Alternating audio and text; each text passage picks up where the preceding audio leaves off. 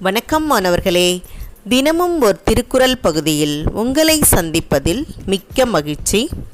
அதிகாரம் மூன்று நீத்தார் பெருமை குரல் இருபத்தி எட்டு. நிறைமொழி மாந்தர் பெருமை நிலத்து மறைமொழி காட்டிவிடும். நிறைமொழி மாந்தர் பெருமை நிலத்து மறைமொழி காட்டிவிடும்.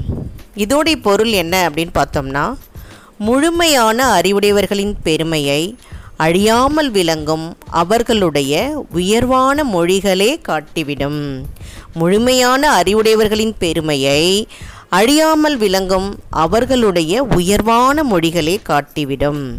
நிறைமொழி மாந்தர் அப்படின்னா யாரு? துறவிகளை தான் இங்கே நிறைமொழி மாந்தர்னு சொல்கிறோம் ஏற்கனவே ஐந்தவித்தான் செயற்கரிய பெரியார் ஒ- ஒழுக்கத்து நீத்தார் துறந்தார் இப்படிலாம் நம்ம சொன்னோமா இல்லையா? அது மாதிரி தான் இங்கேயும் நிறைமொழி மாந்தன் சொல்கிறாங்க அதாவது முழுமையான அறிவு பெற்றவர் முழுமையான அறிவு பெற்றவர்கள். அவர்கள் யோக நிலைய நிலையில் இருந்து நமக்கு வழங்கிய மந்திர சொற்களே இலக்கியங்கள் நமக்கு எடுத்துக்காட்டிவிடும்.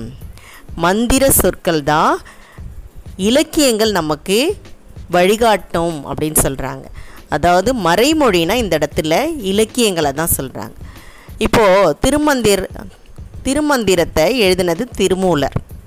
அப்போ அந்த மந்திர சொற்களை நமக்கு ஏற்கனவே வழங்கியிருக்காங்க. அதை தான் இங்கே துறவிகளும் நமக்கு மந்திர சொற்களை வழங்கியிருக்காங்க. அது இலக்கியங்கள் நமக்கு எந்த காலத்துக்கும் அதை எடுத்து வழிகாட்டும். அது என்றும் அழியாது அப்படின்றத தான் இந்த குறள் நமக்கு உணர்த்துது.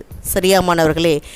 இதில் நிறைமொழி மாந்தர் பெருமைன்னு சொல்லும்போது ஏற்கனவே ஒழுக்கத்து நீத்தார் பெருமைனும் சொல்லியிருக்கிறாரு துறந்தார் பெருமைன்னு சொல்லியிருக்கிறாரு அதுக்கப்புறம் அறம்பூண்டார் பெருமைனும் சொல்லியிருக்கிறார். இப்படி துறவிகளுடைய பெருமையெல்லாம் வந்து தொடர்ந்து இந்த நீத்தார் பெருமை குரலில் வள்ளுவர் பதிவு செய்துக்கிட்டே வந்திருக்கிறாரு.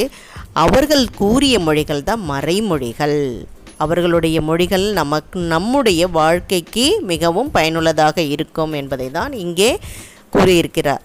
ஆகவே இந்த பாடலை நீங்கள் படித்து பயன்பெற வேண்டும் என்று கூறி உங்களிடமிருந்து விடைபெறுகின்றேன். இதை வழங்கியவர்கள் ஐடிடி திருப்பத்தூர் மற்றும் இதா வனிதா தமிழாசிரியை காரைக்குடி. நன்றி நன்றி மாணவர்களே நன்றி.